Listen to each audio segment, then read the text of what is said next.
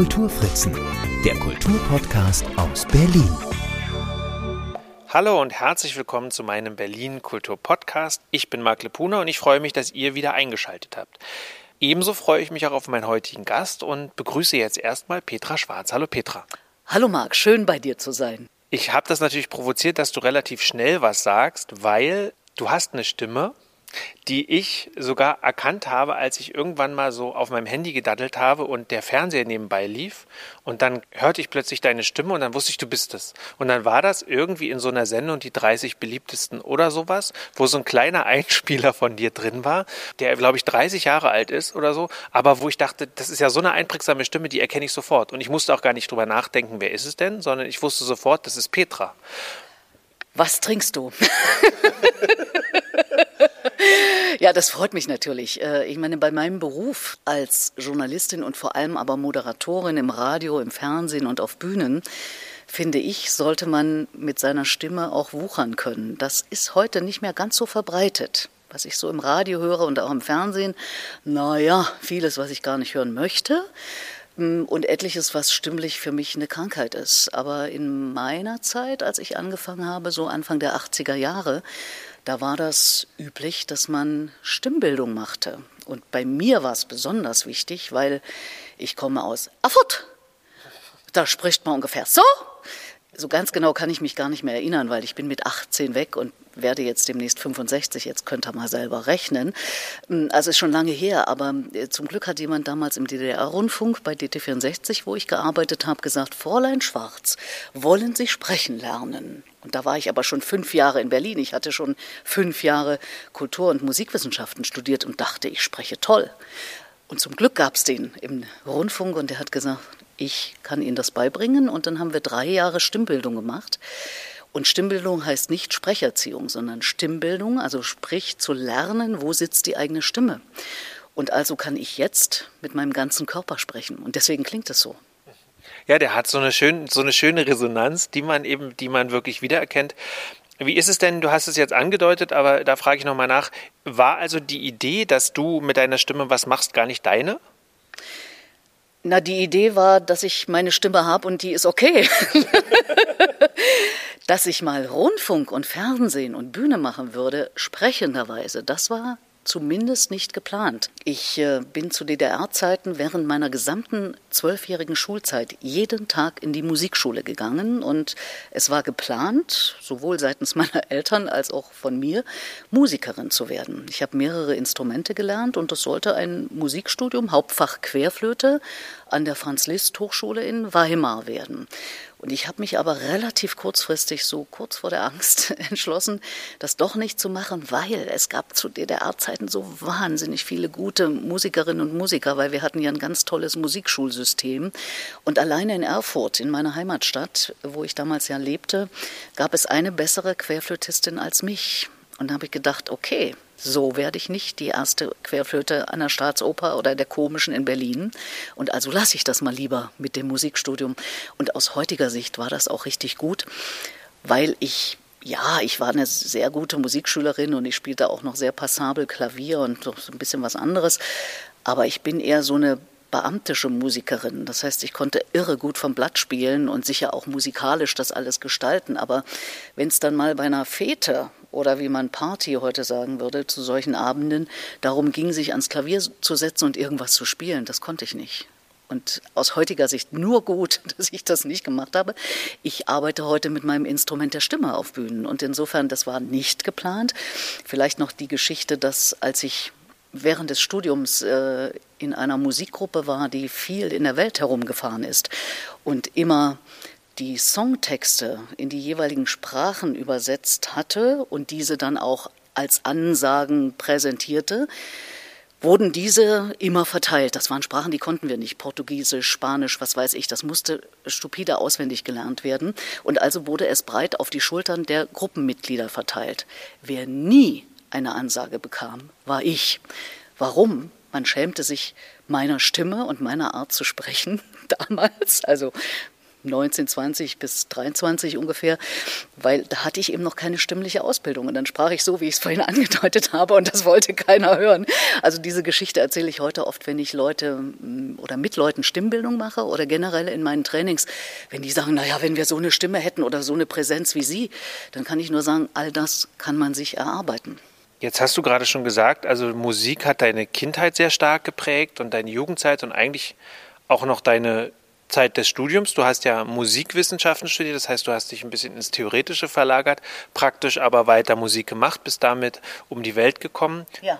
Das war ja der Oktoberclub, in dem du als Flötistin warst, genau. die keine eigenen Ansagen hatte, wie ich jetzt verstanden habe. Niemals, niemals. Das war nur peinlich. ähm, und dann, und das also beim, ich habe so ein bisschen, als ich deine Biografie versucht habe zu, zu, überfliegen, habe ich eben gesehen, es greift alles so schön nahtlos irgendwie ineinander. Sieht so aus, ne? Ja, also zum einen hast du eben, bist du ja der Musik auch treu geblieben mit dem, was du dann moderiert hast, also als du dann im, im Radio äh, warst und später wohl auch im Fernsehen. Erzähl doch nochmal, ähm, vielleicht ganz kurz für alle, die es nicht wissen, was A, der Oktoberclub ist, damit wir das dann abhaken können und dann wirklich zu deiner Sprecherkarriere, Sprecherinnenkarriere kommen. Äh, vielleicht ganz kurz, was der Oktoberclub, was den so besonders gemacht hat damals?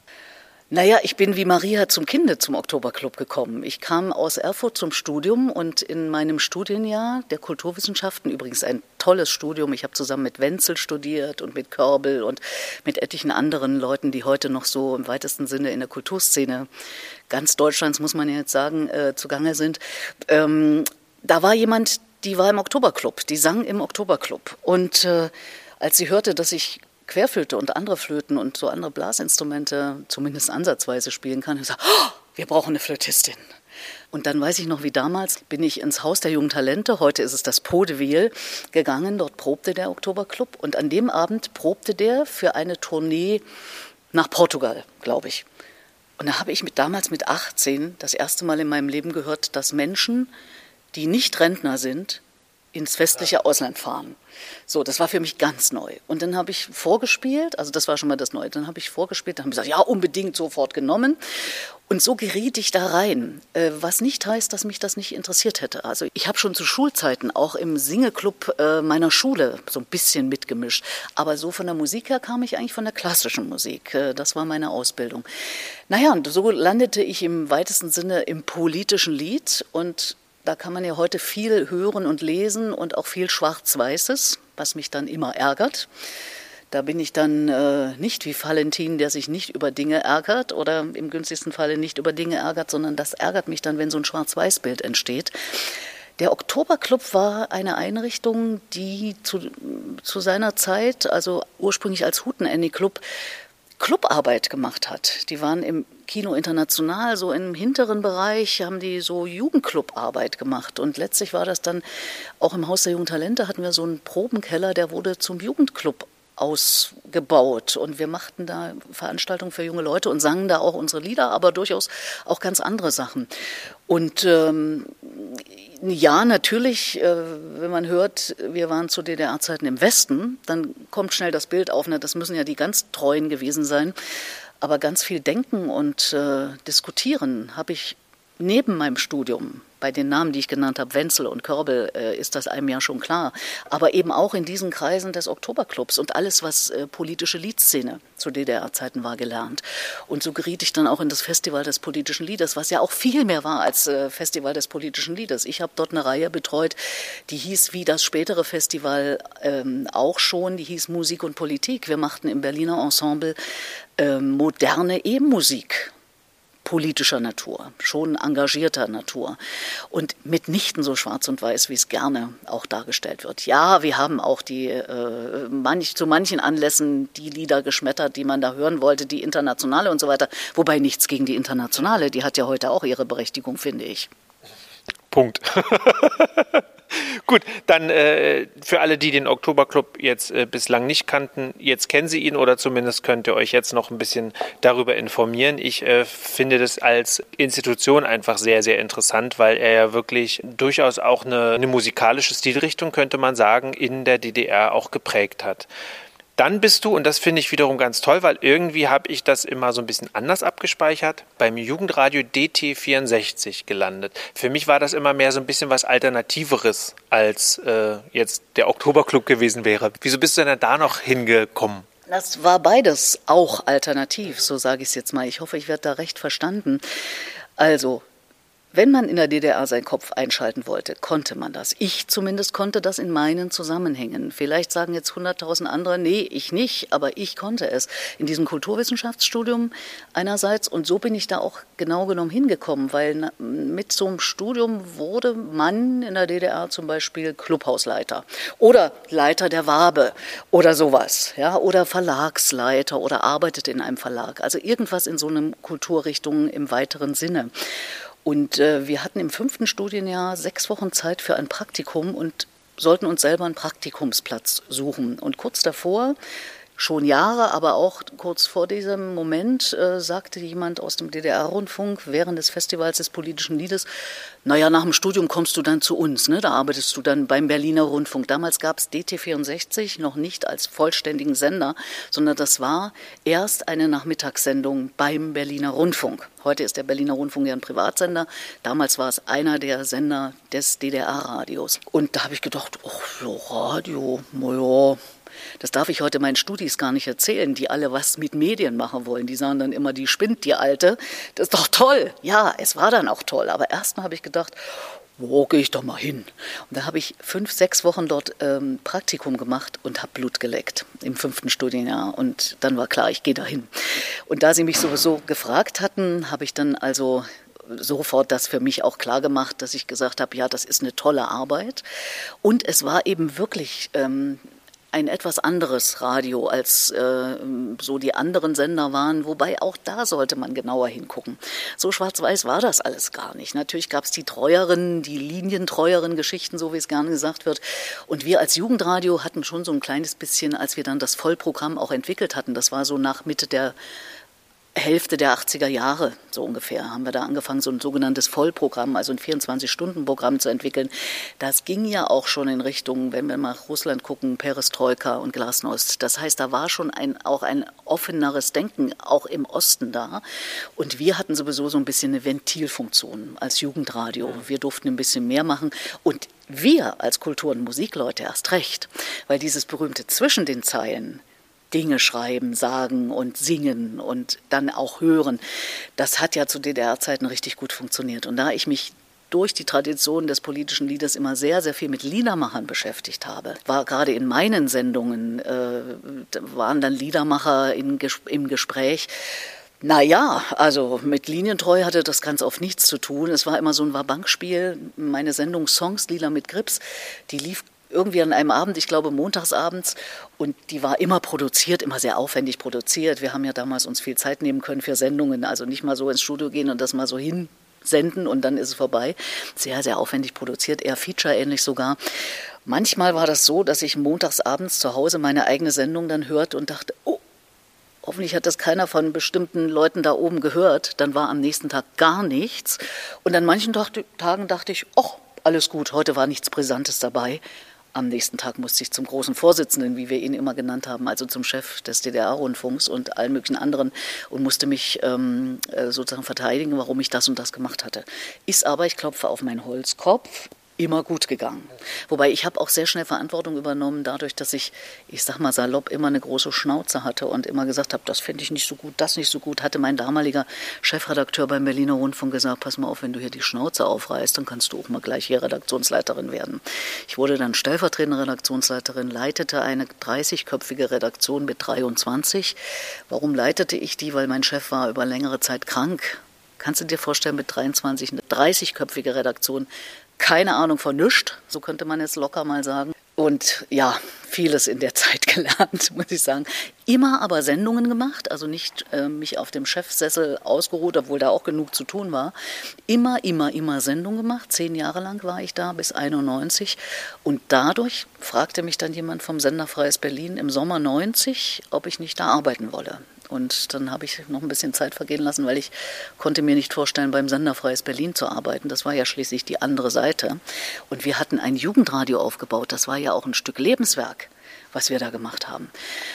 Und dass das dann durch einen gewissen Herrn Mühlfenzel in Klammern 80, CSU geschickt von Herrn Kohl einfach mal so aufgelöst wurde, weil nicht sein konnte, was nicht sein durfte, da habe ich dann die Segel gestrichen und habe gesagt, okay, dann gehe ich jetzt mal kurz ins Ausland, war ein Vierteljahr in London, habe Abstand gewonnen und bin dann zum SFB gegangen, zum Sender Freies Berlin, der dann der RBB wurde, wo ich ja dann knapp 15 Jahre war. Die Auflösung von DT64, das war ja von einem großen Medienrummel begleitet. Ich kann mich da noch dran erinnern, ohne dass ich den Sender als Kind gehört habe, kann ich mich aber daran erinnern, dass als er plötzlich abgewickelt werden sollte oder dann abgewickelt wurde, dass das wirklich ganz viel auch in Frage gestellt hat, wie ja sowieso nach der Wende viel in Frage gestellt wurde.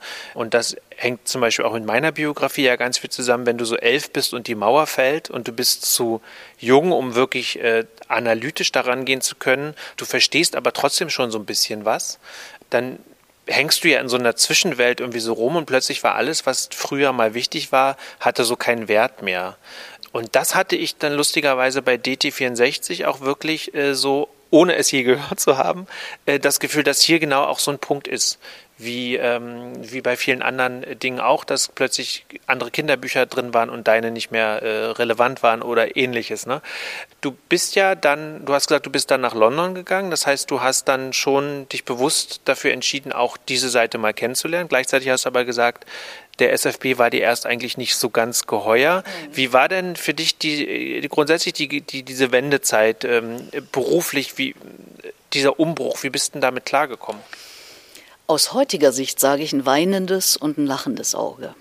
Ich hatte es schon angedeutet, natürlich war da ein Lebenswerk auf einmal in Frage mhm. gestellt. Und wir hatten mit Jugendradio DT64 und auch Jugendfernsehen, ich habe auch immer Fernsehen gemacht nebenbei, hatten wir uns ja was aufgebaut. Das war ja nicht nichts. Und vieles von dem, was es damals gab, wird ja heute mühsam wieder, also ich sagte Nokita und so weiter, mühsam wieder aufgebaut oder ist wieder aufgebaut worden. Und dass das so auf einmal gar keinen Wert mehr haben sollte, das war sehr einschneidend. Also ich war 32, als die Wende kam.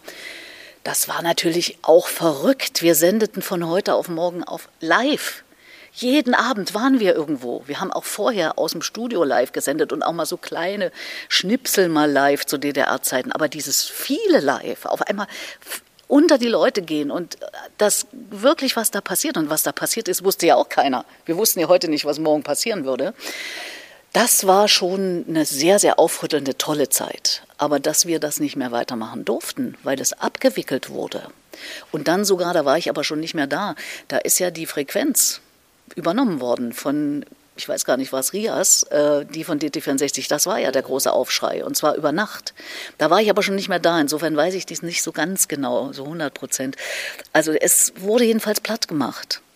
Und dann kann man sagen, aus heutiger Sicht, na gut, äh, beim äh, späteren ORB, heute RBB, das, was Fritz ist, ist zum Teil auch aus dem entstanden, was ähm, mal DT64 war. Zum Teil waren es Leute von uns oder auch beim Mitteldeutschen Rundfunk, äh, Jump oder so andere Jugendsendungen oder Jugendachsen waren zum Teil dann auch, äh, waren Leute von uns dabei. Aber ja, wir hatten da was Tolles aufgebaut aus unserer Sicht und das durften wir nicht mehr weitermachen. Insofern damals schon durchaus weinendes Auge auch. Aber ich habe im Sommer 91 ganz bewusst entschieden, ich streiche jetzt hier die Segel. Ich war damals junge Mutter, mein Sohn war drei Jahre.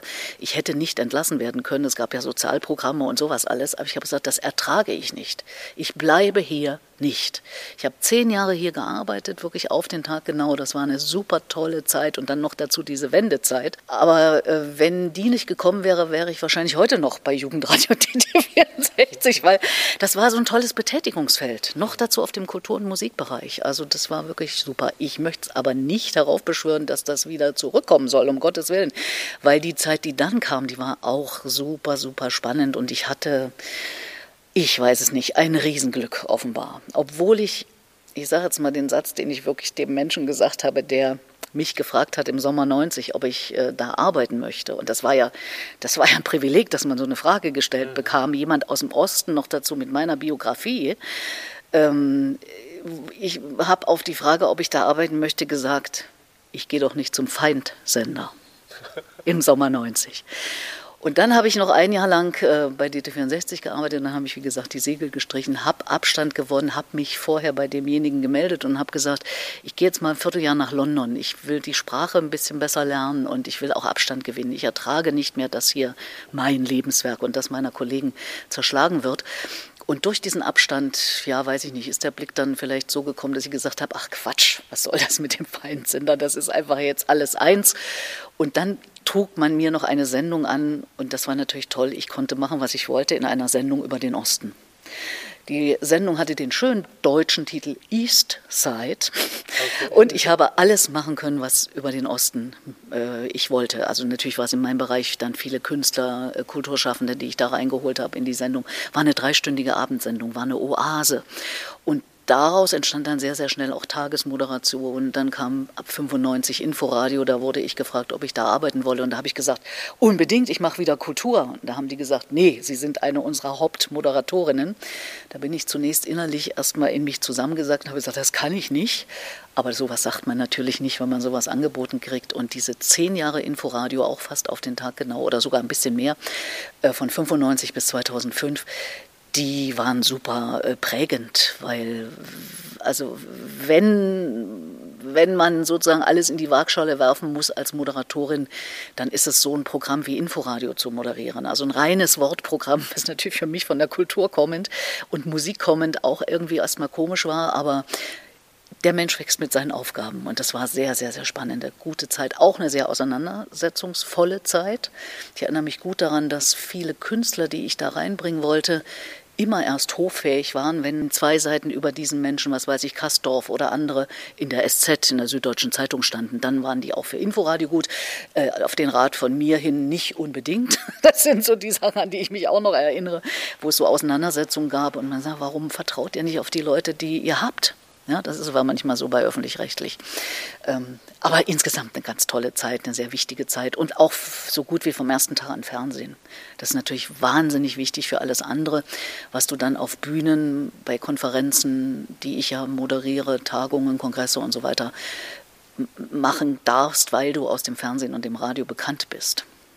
Das ist äh, etwas, was mir auch natürlich immer öfter auffällt, wenn man dann manchmal auf der Buchmesse unterwegs ist oder irgendwo, wo dann plötzlich recht prominente Fernsehmoderatoren oder äh, Nachrichtensprecher, Sprecherinnen plötzlich dann so eine Verleihung moderieren mhm. oder so. Also jetzt ist es ja etwas, das machst du jetzt ja äh, mehr. Fernsehen ist ja nicht mehr. Radio ist noch. Also du machst noch ein bisschen Radio. Mhm. Also es gab im Grunde noch mal so einen Umbruch. Und jetzt frage ich mich, äh, und dann kommen wir darauf vielleicht, aber dann äh, nehme ich den biografischen Aspekt, den ich noch gefunden habe, noch mal raus.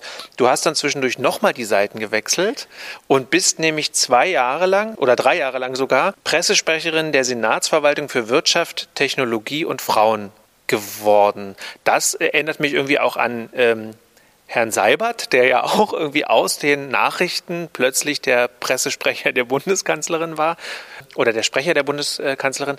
Wie bist du auf die verrückte Idee gekommen, nochmal komplett das äh, Feld zu wechseln? Auf die Idee bin auch wieder nicht ich gekommen, sondern der damalige Senator Harald Wolf hat mich gefragt. Und ähm, bei mir war es anders als bei Seibert, weil Seibert kam aus einer Enker-Position. Also der war der Nachrichtenmann des ZDF und ist an diese Stelle gegangen. Nun ist das ja auch eine sehr äh, vordere Stelle, Pressesprecher der Bundeskanzlerin zu sein. Ähm, aber ich habe mich trotzdem gefragt, warum er es gemacht hat. Ich habe es gemacht, weil bei mir damals nicht klar war, wie es weitergehen würde mit dem Sender. Beziehungsweise beim RBB hatte es ohnehin schon aufgehört, weil man da nach knapp 15 Jahren, wenn man in einem Status ist, wie ich es war, nämlich sogenannt festfrei. Also ich habe zwar fast jeden Tag da gearbeitet, viel mehr Arbeitstage als ein Festangestellter im Monat hat, aber ich hatte keinen Arbeitsvertrag, weil wir als ähm, Moderatoren kriegen in der Regel keine Arbeitsverträge. Es gibt ganz wenige Ausnahmen. Man wurde also beschäftigt, fast täglich, ich noch dazu Radio und Fernsehen und ähm, spätestens nach knapp 15 Jahren hörte das auf, weil mit der Vollendung des 15. Jahres dieser Art Tätigkeit bist du festangestellt. Und das möchte die ARD konkret, äh, da habe ich es erlebt, verhindern. Und ähm, Insofern, ich hatte damals äh, in der Zeit, äh, als ich dann bei Harald Wolf die drei Jahre gearbeitet habe, war ich beim Mitteldeutschen Rundfunk und habe die Sendung Riverboat geleitet. Und da war ich immer eine Woche in Leipzig, habe die Sendung geleitet, habe sie ganz früher auch mal moderiert, aber in dem Moment nicht und war die andere Woche dann immer in Berlin dazwischen und habe viele, viele andere Dinge gemacht. Also zum Beispiel Tagungen moderiert oder eben auch schon äh, seit Anfang der 90er Jahre bin ich ja auch Coach. Also ich gebe ja das weiter, was ich selber tue, nämlich wirkungsvolles Kommunizieren. Und also war es bei mir damals aus einer Situation heraus, dass äh, als er mich fragte, so Ende 2006, ob ich das machen wolle, habe ich sehr lange gehadert. Und wir hatten sehr intensive Gespräche, weil ehrlich gesagt konnte ich es mir nicht vorstellen, eben auf die andere Seite zu wechseln. So Wobei weniger dieses andere Seite, sondern dieser jeden Tag irgendwo hingehen, festangestellt in einer Senatsverwaltung. Äh, so, und dann haben wir auch verhandelt, dass ich das andere auch weitermachen darf. Und das war meine Grundbedingung. Und also bin ich zweigleisig gefahren. Ich war dort festangestellt und habe außerdem ähm, weiter Tagungen moderiert und auch weiter als Coach gearbeitet. Diese Mischung war für mich gut. Aber nach drei Jahren war es auch okay mit dem Pressesprecher da sein. Das ist eine sehr anspruchsvolle Aufgabe und man wird dafür alles Mögliche verhaftet.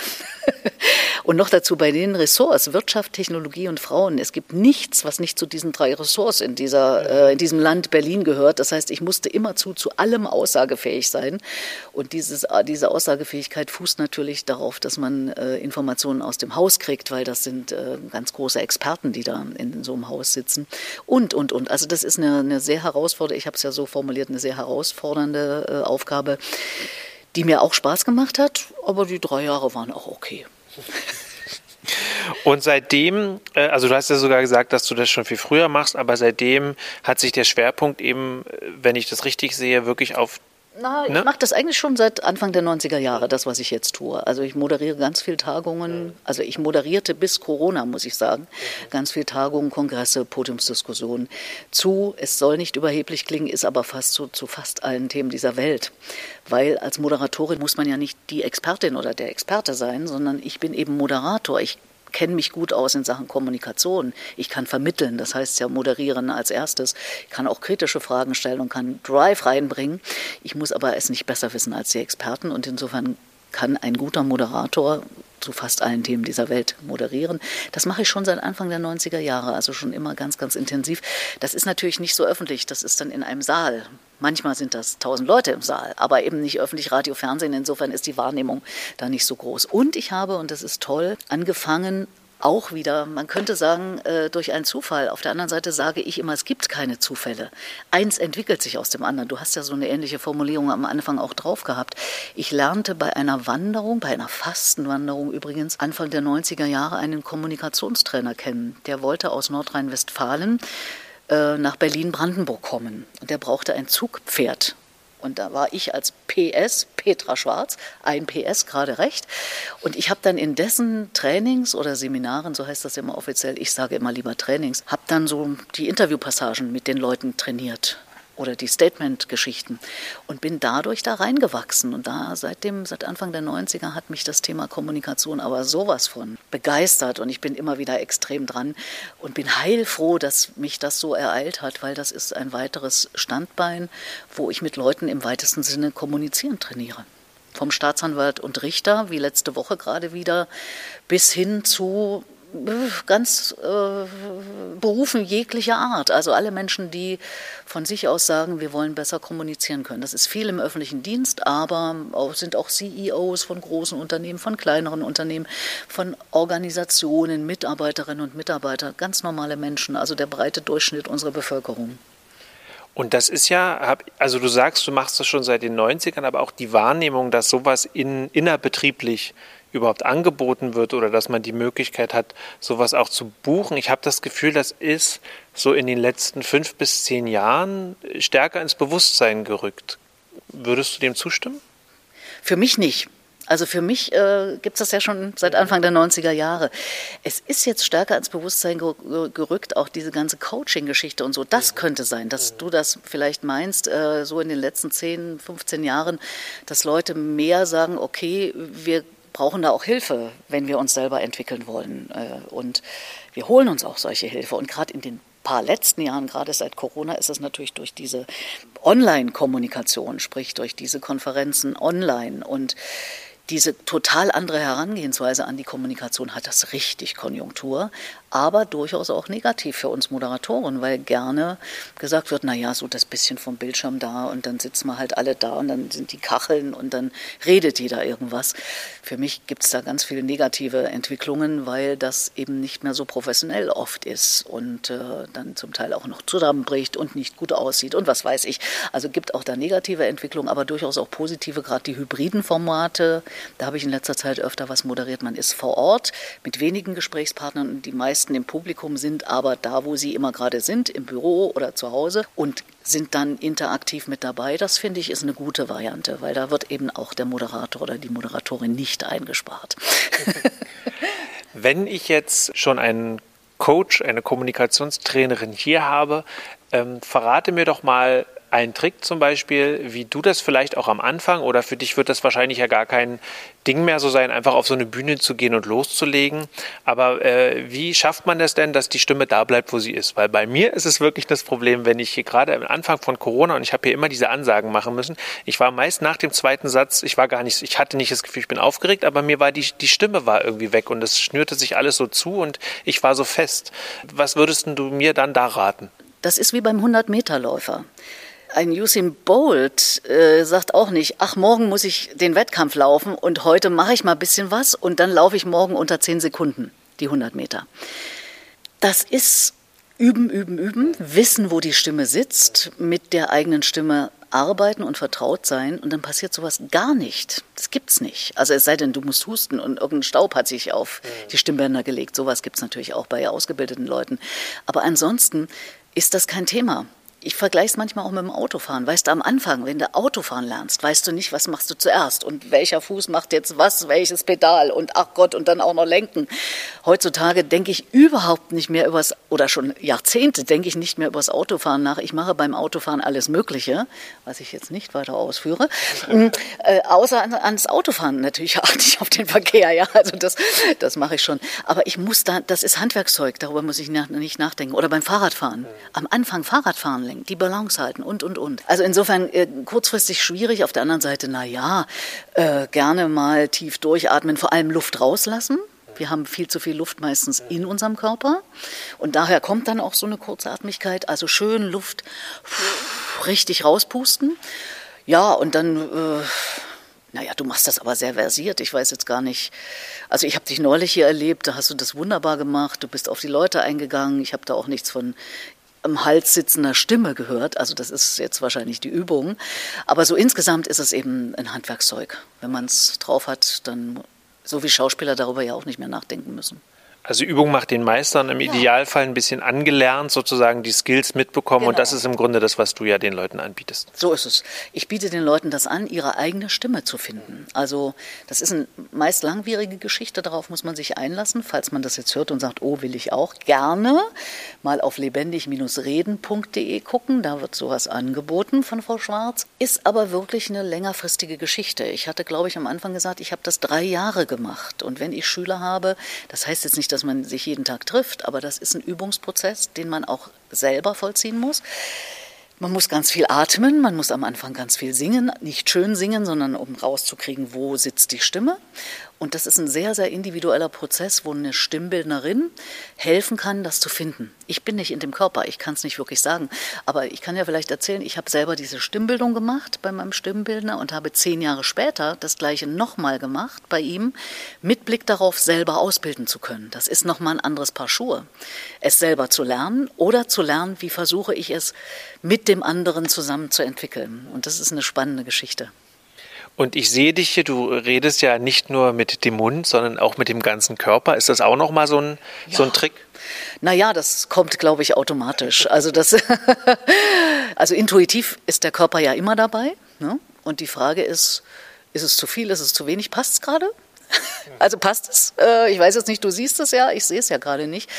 Und das macht ja Lebendigkeit eines Menschen auch aus, dass er mit seinem Körper auch spricht. Und übrigens, das ist ja auch in so einem Kommunikationstraining wichtig, die Leute staunen immer darüber, was ich ihnen alles am Gesicht ablesen kann, ohne dass sie was gesagt haben. Sage, wie? Das wissen Sie, dass ich das gedacht habe? Ich sage, ja, das habe ich gesehen. Und dafür ein Bewusstsein zu entwickeln, dass unser Körper immer spricht. Die Experten sagen, die nonverbale Kommunikation ist meist viel stärker als die, die verbale. Aber wir lernen das ja in der Regel nicht. Und insofern gibt es dann zum Glück noch viel zu tun. ja, da, da wünsche ich dir schon mal äh, weiterhin viel Erfolg, dass da viele Leute deinen Rat suchen. Jetzt würde ich gerne zum Abschluss noch auf dein aktuelles Projekt kommen, weil das uns ja auch noch mal äh, jetzt ähm, auditiv verbindet, so würde ich es mal vielleicht sagen. Du ähm, hast seit einigen Wochen auch einen Podcast. Wie ist es denn dazu gekommen? Mein Lieber, seit Monaten. Ja, der erste lief im August.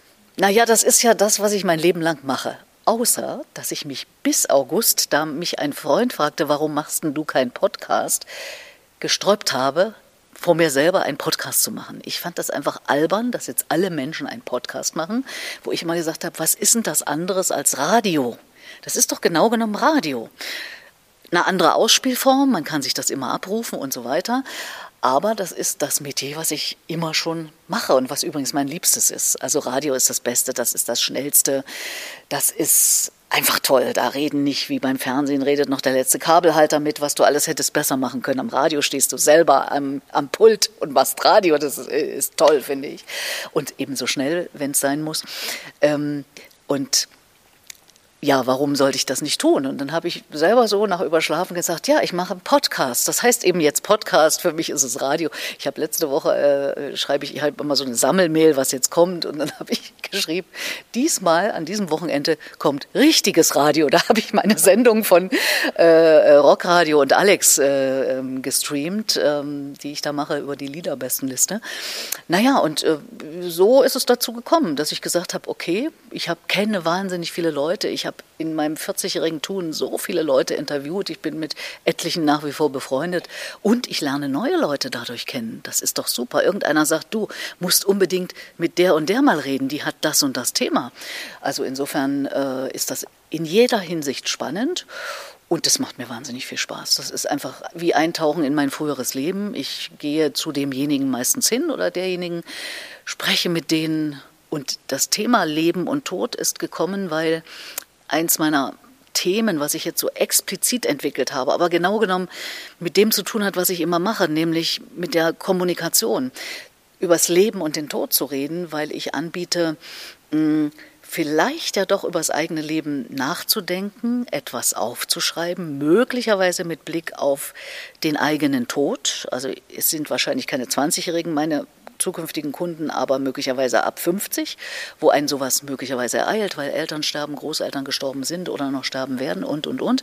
Man sich auf einmal mit diesem Thema beschäftigt, was uns ja alle ereilt, was wir ja aber gerne auch wegschieben. Oh, ich will aber lieber nicht drüber reden. Ich glaube, du warst auch erst mal so eingestellt. Und äh, dann aber im Gespräch, da entwickelt sich so wahnsinnig viel. Und weißt du, was das Tolle ist? Ja, ich lese was über denjenigen nochmal, mit dem ich spreche, aber ich habe kein festgelegtes Konzept.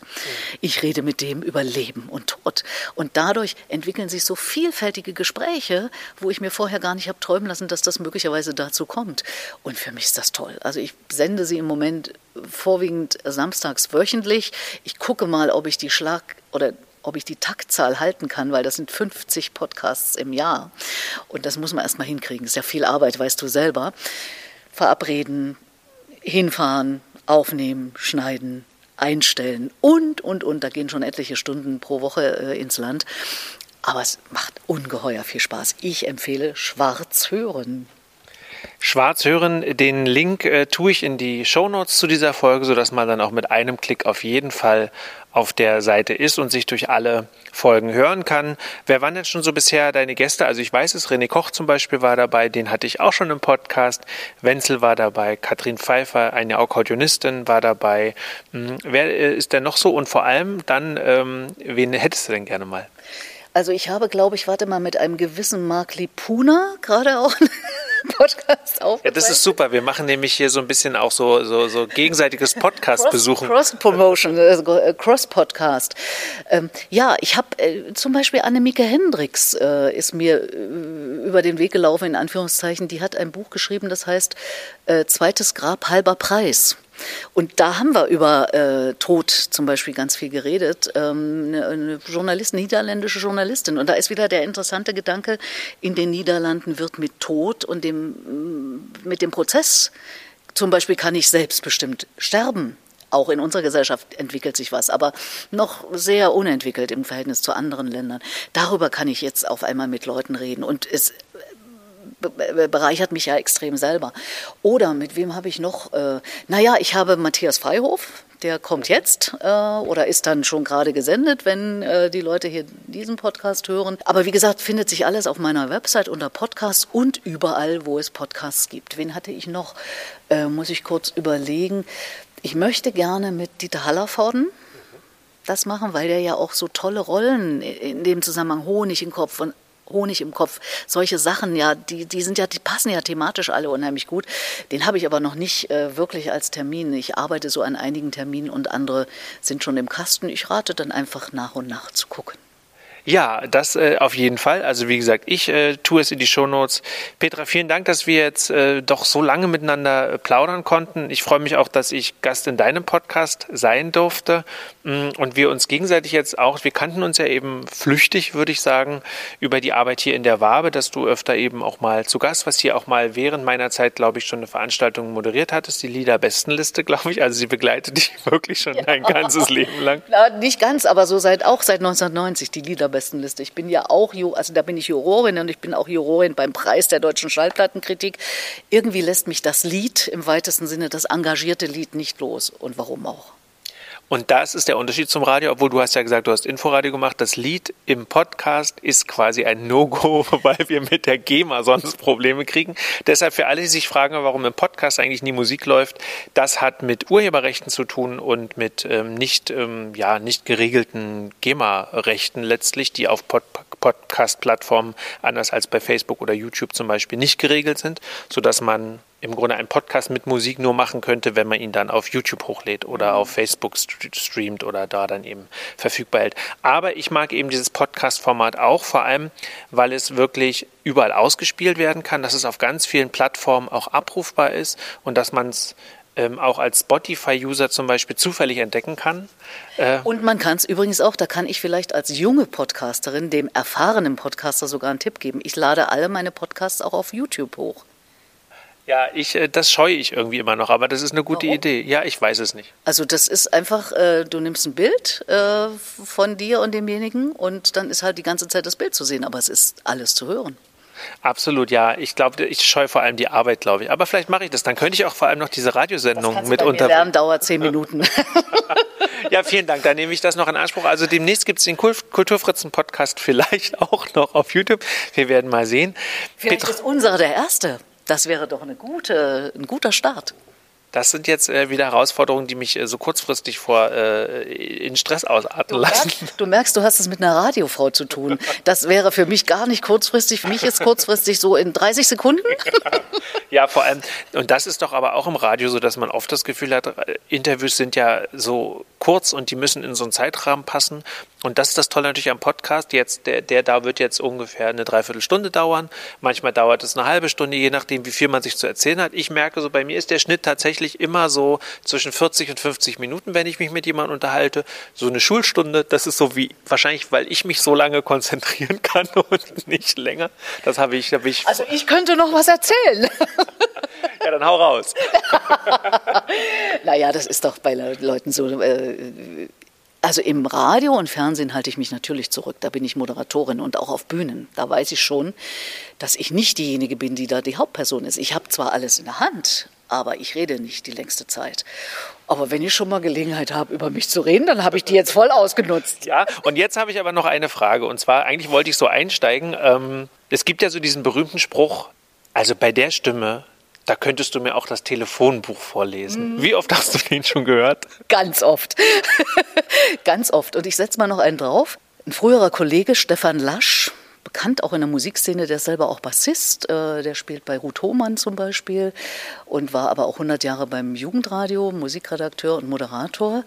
Und wir haben nach der Wende ein kleines gemeinsames Büro gehabt äh, mit noch einer Kollegin, also zu dritt, und haben Beiträge und Sendungen gemacht als Freie und haben die versucht zu verkaufen. Und als wir waren zunächst wir beiden Frauen und als er dazu kam, sagte er, weißt du Petra, und wenn es mal nichts mehr ist mit Sendung, machst du Telefonsex. Und? Dazu ist es nicht gekommen. es, es, hat bisher äh, gab es genügend andere Aufträge, aber man weiß ja nie. Man weiß ja nie. Und ähm, aber was ist denn das Verrückteste, was du äh, mal äh, dann auch tatsächlich gemacht hast?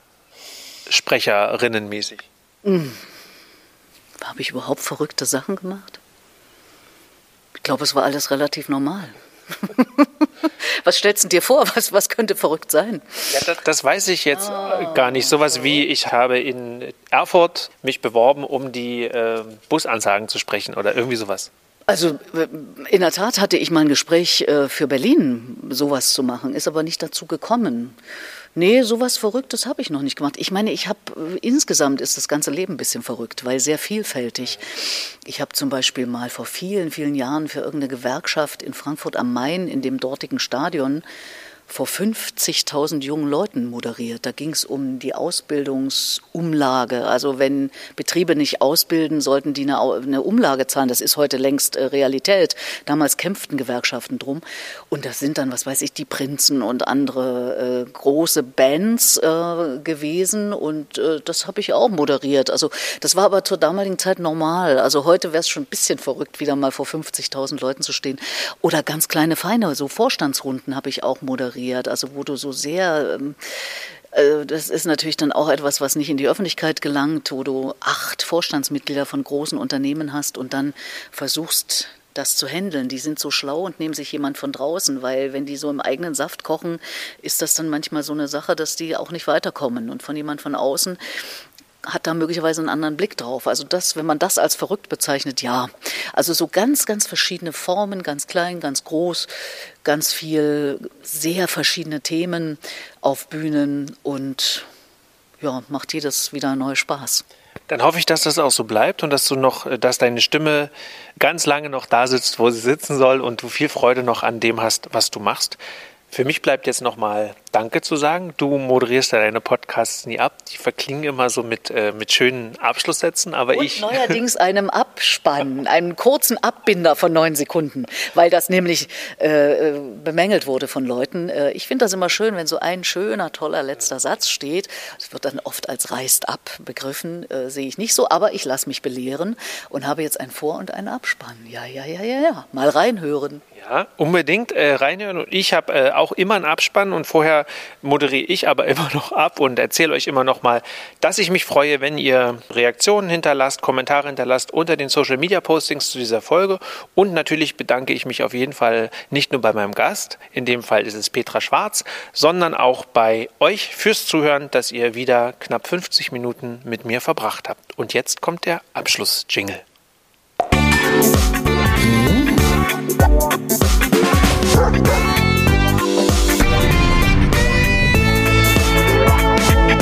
Die Kulturfritzen, der Kulturpodcast aus Berlin.